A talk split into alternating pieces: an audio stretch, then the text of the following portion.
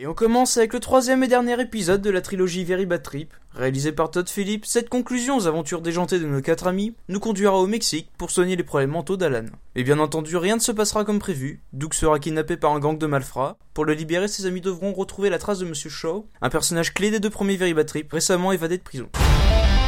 J'ai eu un mail bizarre, je crois que ça pourrait venir de Ciao. Petit gros, je suis dans le coin, ne le dis à personne, ciao. C'est signé ciao. Comment tu te doutais pas que ça venait de ciao En le recevant, j'ai pensé que c'était Ciao, genre au revoir, tu sais, comme Ciao arrivederci, pizza papa. Ils feront donc leur grand retour à Las Vegas, où toutes leurs mésaventures ont débuté. On adorera ou détestera ce film, qui possède depuis le premier épisode ses propres codes. Un enchaînement de catastrophes perpétuelles, d'où qui disparaît, Shaw qui apparaît en tant qu'élément résolvateur des problèmes rencontrés par nos héros. Il faut avouer qu'on prendra plaisir à découvrir des gags qui deviendront, pour certains, cultes. En bref, si vous avez envie de vous marrer, allez voir Very Bad Trip 3.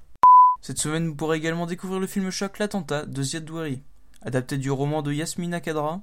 Ce film nous conte l'histoire du docteur Amin, témoin de l'explosion d'un restaurant de Tel Aviv en Israël. Il part immédiatement au secours des victimes. Mais là où la situation prend des tournures encore plus dramatiques pour le personnage, c'est quand il apprend par les autorités que sa femme est la kamikaze à l'origine de l'attentat. Il tentera alors de comprendre pourquoi sa femme a commis cet acte. Il s'agit d'un film réalisé avec beaucoup de recul et d'objectivité sur les relations israélo-palestiniennes et la psychologie terroriste. Tourné en Israël par un Libanais mettant en scène des acteurs israéliens et palestiniens, ce film a souffert de la censure, interdit au Liban et dans la Ligue arabe. Ce film est une vraie réussite, comme on aimerait en voir plus souvent au cinéma.